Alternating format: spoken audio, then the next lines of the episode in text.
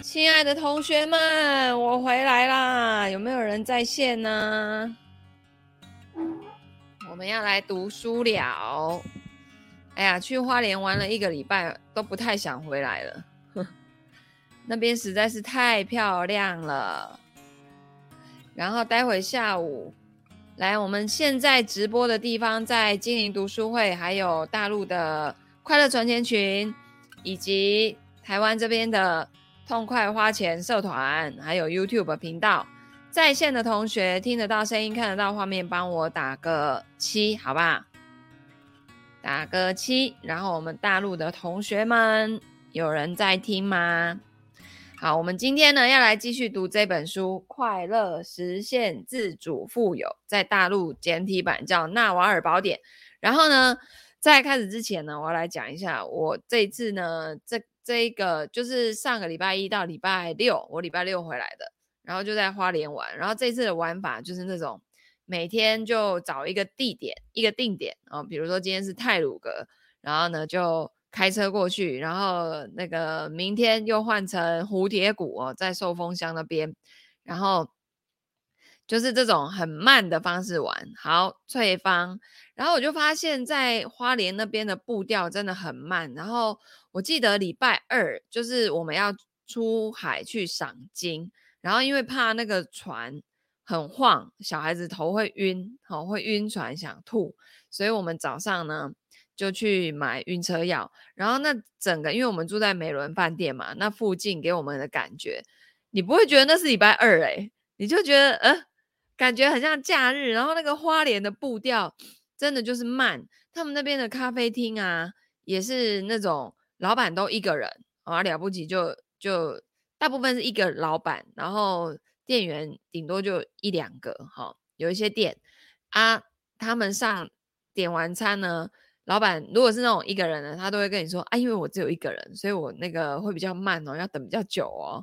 啊，如果你们觉得时间会耽误的话，那也没有关系哈。那个我感觉那边的老板开店都不是为了要赚钱，就是 Hello 宝君。那边的老板呢，开店感觉就是找一点 事做那种感觉，然后那种营业时间都是那种，要不就是休个礼拜一二三的哈，有人是休三四五的，有人休二三四的，有人休五六日的。然后有一天礼拜三，我要去找那个我的学员推荐给我的所有的咖啡厅、餐厅，通通给我休假是怎样？好，然后我就觉得花莲人真的就是不。不太缺钱的感觉，然后大家的那个步调都很慢，然后也不会让你觉得，就是在台北这边呢、你可能稍微等久一点，你就是脾气已经快要上来，但是在花莲，我觉得那整个的心境就完全不一样，所以我们要，就是我深刻的体会到什么叫活在当下，譬如说。像我是十一号礼拜一去去的花莲嘛，所以我在礼拜天那个晚上我就好开心哦，因为对于未来的那整个六天，我就是一个度假状态嘛。可是呢，而且我们那个整个那个我们自己租车子，然后就到处去开，到处开，到处玩，然后在车上就很欢乐哦，然后跟我的两个小孩子就打打闹闹，我们全家就是疯癫的一家人这样，然后很疯狂，在车上就是一直笑，一直吃。然后呢，讲笑话，然后但是呢，到第最后一天礼拜六，因为我们是下午的火车，然后早上实际上还有一点点时间可以到处开车，到处去瞎晃。可是你就会感觉到那个气氛是跟前面那几天的欢乐有点不一样。包括小儿子，他可能想到什么，回到家以后，再隔一个礼拜天，礼拜一开始要去那个安亲班上课，然后呢，他不想要离开这个。花莲这么好玩的地方，然后我呢就想到哇，接下来我这个礼拜有好多的一对一，待会下午我还要去上那个广播电台，然后呢又有各种研讨会哈，各种活动，虽然都是线上居多，可是你的时间就是会被切得很碎嘛。Hello，午安，然后呢，你就会发现说你没有办法活在当下，因为你人明明就还在花莲，就明明还是那种很漂亮的景色，可是你的心。已经回到台北，已经在明天、后天、大后天，然后那个玩起来欢乐的感觉，就跟前几天那种完全不一样。所以我真的觉得人要活在当下好难呐、你们有没有觉得哦？就是那个心境，而且你看哦，我十号那一天早上我还在上金钱整理师的培训课，给他们培训完了以后，那整个下午就好欢乐哦。因为我知道我明天开始就要进入那个休假状态啊，其实我人还在台北，可是呢，我已经进入那个开心休假的状态。然后呢，最后一天，我人明明就还在花莲，明明就是各种漂亮的海海边的景色什么都还在，可是呢，我已经没有这么开心的原因是我要回来了。哇，我就觉得所谓的活在当下，真的就是不要想过去跟未来，你要想的是现在。然后你把每一个现在过好，它集合起来就会是很棒的过去跟未来，因为你的过去跟未来都是现在当下每一个点所串联起来的。然后我回来之后，我就跟雅雅老师，大家都知道雅雅老师是我的那个疗愈师嘛，我有什么问题我都会跟他讲。然后我就发现说，诶，我怎么度完假回来还是没有那种以前啊，在金融业啊，你就是。那种拼业绩，然后拼到一个一个 com 涨之后，你就会出去度个假，然后充电哦，然后就是各种花钱买买买啊什么的，然后回来的时候你又会继续的很有冲劲，继续拼。好，结果呢，这一次回来之后，我发现我怎么好像没有那种。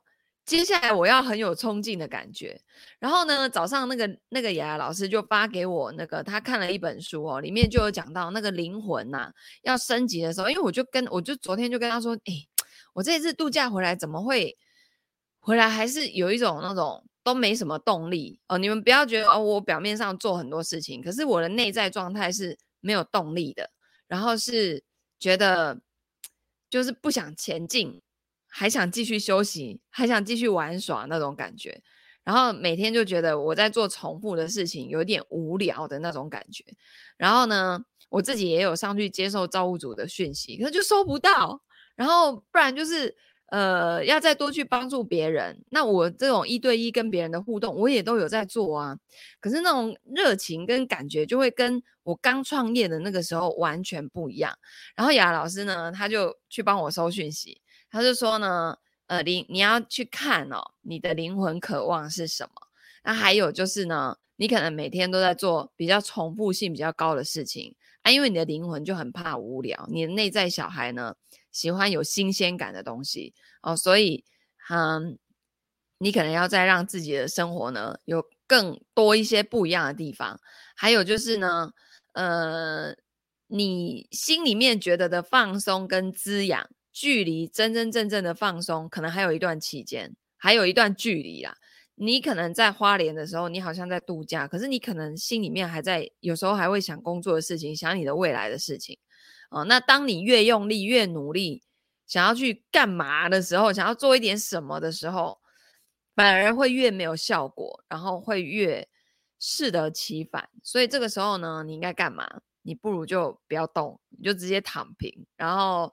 呃，整理家里呀、啊，然后反正他他今天早上就拍给我看，有一个清单，然后都是那种我心里面认为这个就是这个就是不是生产的这种，因为我的时间，我我我有那种很莫名其妙的那种时间要好好运用的，每分每秒都要运用的很极致的那种。你要不呢，就是你要个人有成长。你要不呢，你就是要赚到钱；你要不呢，你就是可以去帮助到别人。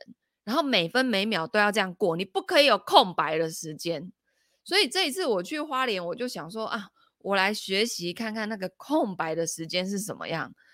然后你知道吗？我完全办不到欸，就是我光坐在那个。我的房间，然后望向外面，因为我我这次订两个房间嘛，传伦老师跟我大儿子一间，我跟我小儿子一间，因为那个传伦老师会打呼，我我没办法，就是一点点声音我都睡不着，所以呢，我就自己坐在那个望向太平洋海的那一面，然后就看着窗外，然后说啊，我来发呆好了，结果我才发呆不到三分钟，我就开始觉得我在浪费时间，你知道吗？然后我就拿起手机起来刷，然后就想说，啊，不然来听个课好了，边听课边发呆边看海，这样就是你完全，我我觉得现代人都是这样子，有那种很莫名其妙的焦虑感，然后你会觉得你的时间没有充分运用，你就浪费时间。我啦，我自己会这样，哦，所以那个雅老师给我的结论就是，那你就是继续玩呐，你就是要继续玩去找灵感，然后呢，哎。不要去想着马上要得出什么结论，给自己多一点时间。哈哈哈，所以这样子，我十月份呢，我要再一次跟雅老师他们去花莲上那个植物课，因为雅老师开那个西塔疗愈有那个跟植物的，啊，然后我今年就是要多接近花草。哎呀，反正呢，我觉得人就是这样子哦。当你的事业拼到一个坎站的时候，你要不嘛，你就是在玩大一点的格局哦。但是呢。大一点呢，我现在也还没想到什么样的方向可以再更大一点。我一直在找那个策略等等的哦，但是我更多的是想要让我自己更滋养、更更有趣，然后更多的，哎，反正等等我找到答案再跟你们讲好了。好，所以呢，你看度假，我真的觉得好好喜欢花莲哦，想说之后干脆去那边旅居好了。然后，但是我的小孩就说：“啊，那叫我们读书怎么办？”我想说：“嗯，花莲也是有学校，不是吗？”哎呀，反正他们现在正好遇到要升学了，所以那个如果去到花莲，可能有些学校读不到，也有点麻烦，对吧？好，不管它。那我们接着呢，就继续来读这本书啦，就是《快乐实现自主富有》。我们今天要进入，哦，还在第一章，但是呢，已经蛮后面了哦。他说：“让好运找上你，变幸运的四种方式。为什么说不要靠运气致富呢？因为在一千个平行宇宙里面，你会希望自己在其中九百九十九个都很富有，你不会希望自己凭着运气只在其中五十个变富有。所以我们要把运气这个因素给拿掉。”但是运气好也会加分，对吧？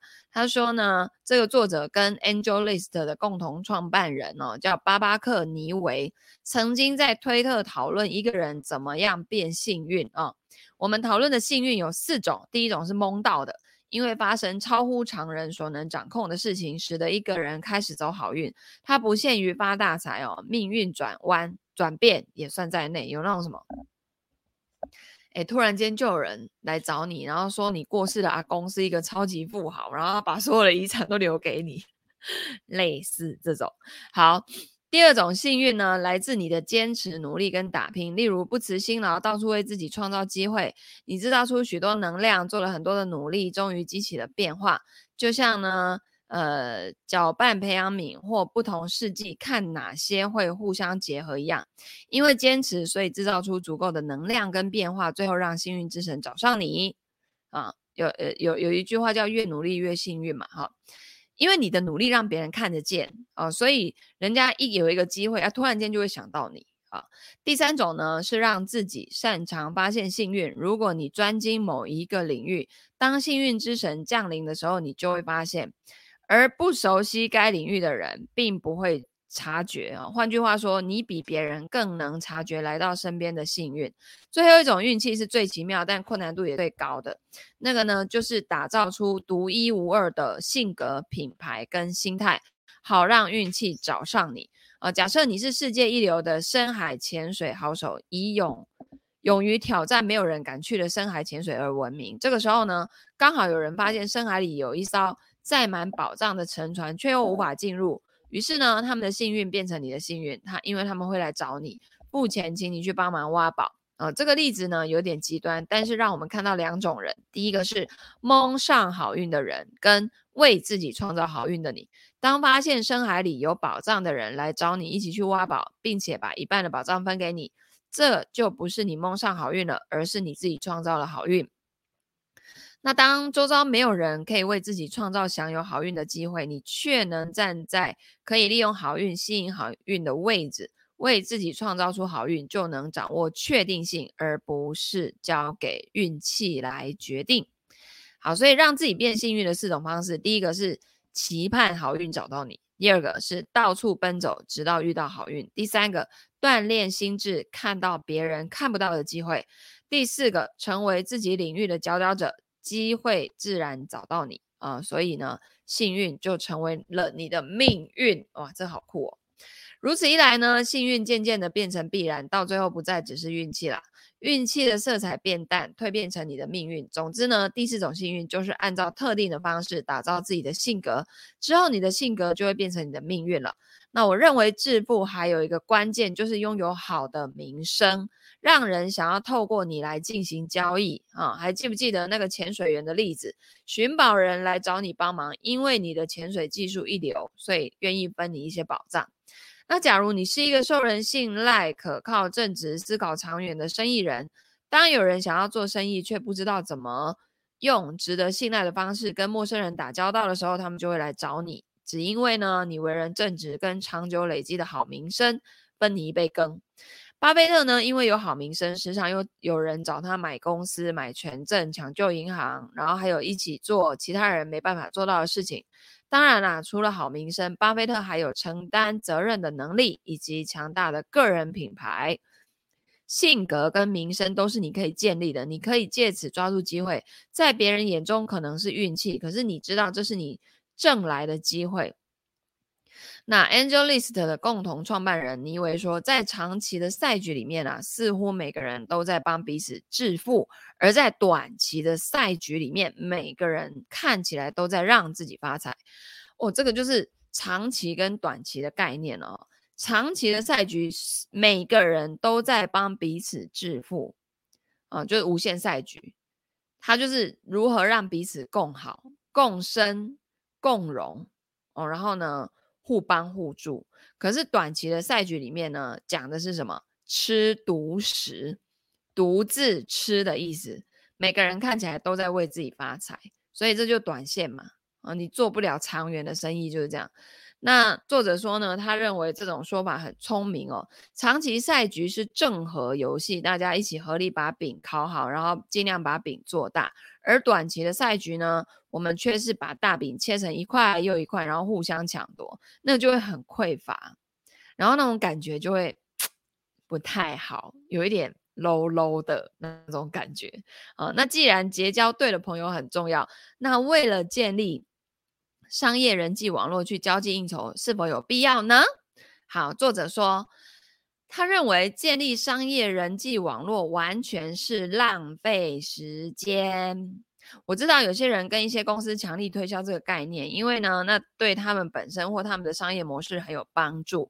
但实际的情况是，如果你打造的产品很有很有趣，一定有更多的人想要认识你。在做生意之前，花心思建立商业人际网络，完全是浪费时间。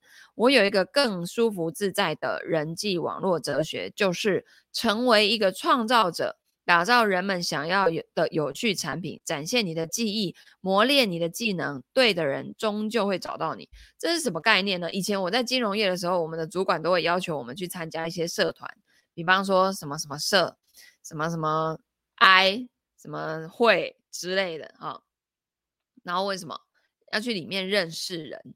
但是很奇怪的是，当你打着这种我背后其实是想要来做你生意的这种目的进入到一个社团的时候，往往呢，呃，得到的那种结果不如预期。然后有可能你要交换啊，因为你别人跟你买东西，你也要去买他的东西。像我就曾经参加过那个那个那个早餐会嘛，然后我就发现。早期啦，我现在不知道怎么样哦，因为我是台湾第一个分会的时候我就加入了，那时候二零零六吧，零六还是零七，反正很早了。然后呢，我早餐会有这么久了哈，然后我就发现，因为他们里面不是互相要帮互相引荐生意嘛，可是实际上我自己当时也没什么人脉啊，然后那种影响力也还不够大，所以我就变成我我去诶高官每个人。的产品或服务，后来我就发现这不对吧？这让自己压力好大，对不对？啊、然后每个人也都要来跟我开户，这种交换的感觉，我觉得不是那么的喜欢，哦、而且会有压力。那实际上啊，你去到一个场合，你今天就算跟郭台铭换到名片又怎样？他还是不知道你是谁啊？你知道他是谁？问题是他跟你不熟，那你还不如做出一个产品，然后引起他的记忆。那个注意说，哎，这个是谁做的？帮我找这个人来，嗯，这个这个才是，嗯，算是一种有效的社交吧，哈、磨练你的技能，对的人终究会找到你。好，那如何判断一个人能不能信任？要留意哪些讯号呢？假如一个人哦，常常说自己有多正直啊，大概就不怎么正直。因为当你有的时候，你觉得你是与生俱来，你是天然的，你不需要一直强调。就像我打从骨子里就觉得我是个女生呐、我有我有需要我整天在那边讲我就是个女生吗？不用啊，对不对？哦，就是你浑然天成的东西，你就会觉得理所当然，然后你就不用一直去提。哦，这是我学会的一个小技巧。一个人如果花太多时间自我吹捧，那通常就是在掩盖什么。哦，这个在找合作对象的时候也很重要。哈、哦，那个说那个整天说自己财富自由的人，哈、哦，通常都不是财富自由的。哦，那个。或者是他们对财富自由的定义，我觉得可能很低门槛吧。哦，真正财富自由的人不会整天挂在嘴巴上说自己财富自由，真的。嗯，好，那鲨鱼吃的很丰盛，但也生活在鲨鱼环伺的环境里。我认识很多大人物，这些人超级成功，聪明绝顶，也充满魅力，好像每个人都想要跟他们交朋友。但我看过他们对别人做过一两件不太好的事情。第一次我会说，嘿，我不认为你应该那样对待那个人，不是因为你会受到惩罚，你当然不会，而是因为那件事情最终对你有害啊，不是恶有恶报的那一种。但我相信我们内心深处都知道自己是什么样的人，你骗不过自己，你的失败刻印在自己的灵魂里，对你来说一目了然。这一类的道德缺陷如果太多，你就不会尊重自己。世界上最悲惨的事情就是丧失自尊。如果你连自己都不爱，那谁会爱你呢？基本上啊，当你在做自己不会引以为荣的事情的时候，应该要戒慎恐惧才对哦，因为那个最终对你有害。人第一次这么做的时候，我会提醒他们，但是老实说，没有人因此而改变。之后我就会直接跟他们保持距离，把他们从我的生活中剔除。我脑中会浮现这句话：你想更靠近我，价值观得要更好才行。所以你的时，你你周遭的人哦，也要排毒，知道吗？有些人的思维真的就是，唉。不值得长期跟他交往的人，那个就尽量让他不要出现在你的圈子里面。好，好，然后呢，接着成功需要时间，你要保持耐心。后来呢，我学到一件事情，只要保持耐心，通常优秀的人都会有杰出的成就，至少在矽谷是这样哦。二十年前我刚进入社会的时候，每当遇到一些厉害的人，都忍不住赞叹：哇，那个人超级能干的，聪明又认真。最后呢，这些人都变得超级成功，几乎没有例外。只要给他们够长的时间，他们就会发光发亮。成功从来不是在你或他们希望的时间到来，但是一定会发生。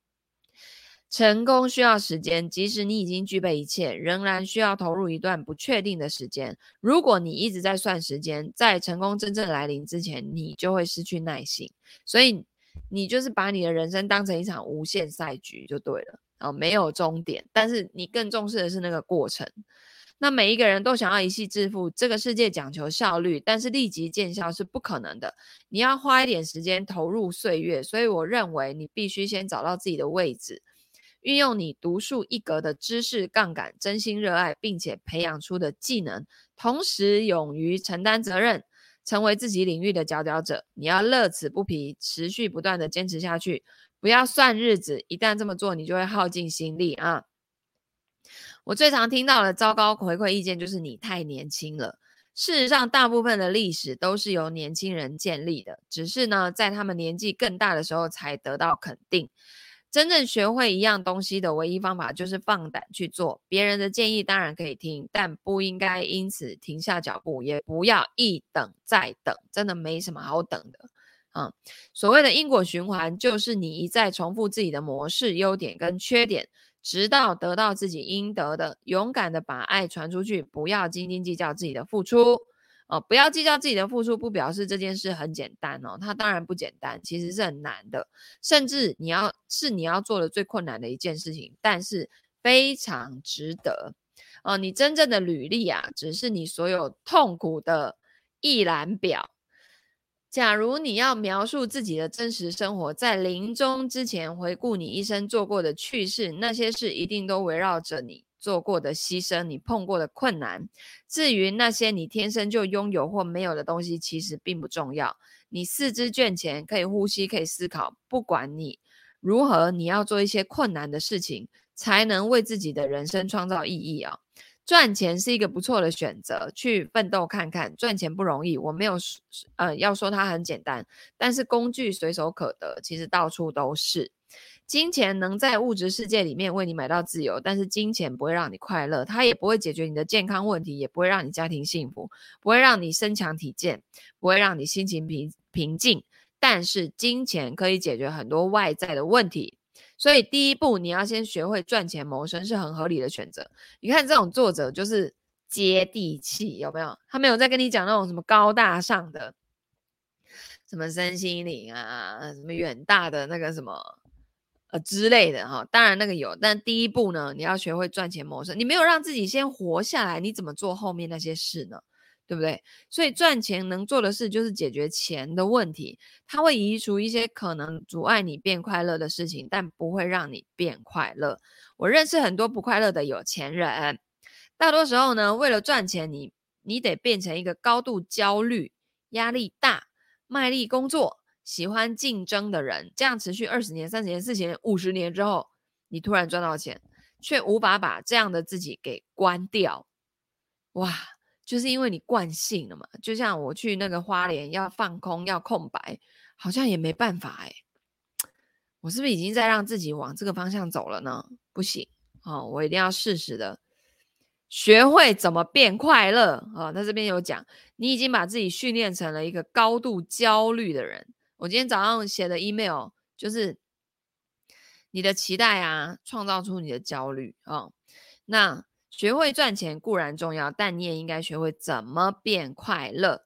但让我们把你先变有钱吧，这方面我很实际啊、哦。因为呢，你知道佛陀本来是王子，刚开始呢非常的富裕，后来呢才遁入山林。从前，如果你想要得到心灵的平静，就要去当和尚。哦，要放弃一切哦，包括性啊、钱啊、小孩啊、政治啊、科学啊、科技啊，然后独自一人到深山隐居。你必须放弃一切，才能得到心灵的自由。如今有了叫做钱的伟大发明，你可以把它存在银行账户里面，你可以努力工作，贡献社会，社会将因为得到他想要的东西而回报你金钱，因为只有你能提供，其他人还不知道怎么做。你可以把钱省下来，省吃俭用过活，找到某种程度的自由。如此一来呢，你就有了时间跟精力去追求内在的平静跟快乐。我相信让所有人都快乐的方法，就是满足他们的愿望，让我们把他们都变富有，让我们把他们都变得身强体健，再来让我们把他们都变快乐。啊，令人这边有一句话，令人惊讶的是，许多人把财富跟智慧。混为一谈，好，所以他的意思就是，如果你可以努力的贡献社会，社会因为得到他想要的东西，会回报给你金钱，所以你可以运用你的能力、你的专业啊、呃，去提供这个社会贡献。这个就像我呢，那一天在花莲，我们要往朔丰去开，然后那个沿着海线那个海岸路啊，就有很多工人在修路。啊，天气很热哦，然后你看着那些工人，就会觉得哇，每个人都在自己的岗位上，然后把自己该做的事情做好，提供社会价值。你说这些工人有没有价值？有啊，他们把路铺得很平啊，对不对？然后呢，那一天去七星潭，去海边，我们去看星星，就超级月亮那一天，哇，那月亮好大哦。然后呢，星星呢，因为月亮实在是太亮了。它挡住了一些星星，但还是满天星星，因为天气很好。然后我的小儿子就说：“天呐，妈咪，我从来没有看过这么多星星，我成就解锁了。”这样，然后就看向远方，因为那个海在月光的照映下也还蛮清楚的。然后远远你就会看到还有船只在海上。然后我的小儿子就说：“哎，啊，他们怎么这些船还不回家啊？”好，然后因为已经有点晚了，大概十点多了哦。然后那个传轮老师就说：“哦，因为那个啊，有一些鱼啊，有一些海鲜呐、啊，要晚上去捕才捕得到。比如说小卷，然后花莲那个小卷米粉，你们一定要去吃，超好吃。然后一碗一百块，里面料很多又便宜，要配它那个泡菜哦，好吃到一个不行。然后那个米米粉也好好吃。然后呢，那个小卷，天呐，很大只，还里面还有蛋呢。我看到的时候，我想说这是什么东西，我还看不懂，我就问了一下传人老师，他说那是蛋，哇，好酷哦，透明的那种哈、哦。然后，然后呢，传人老师就说。那个小卷啊，例如小卷啊，要晚上才能抓得到。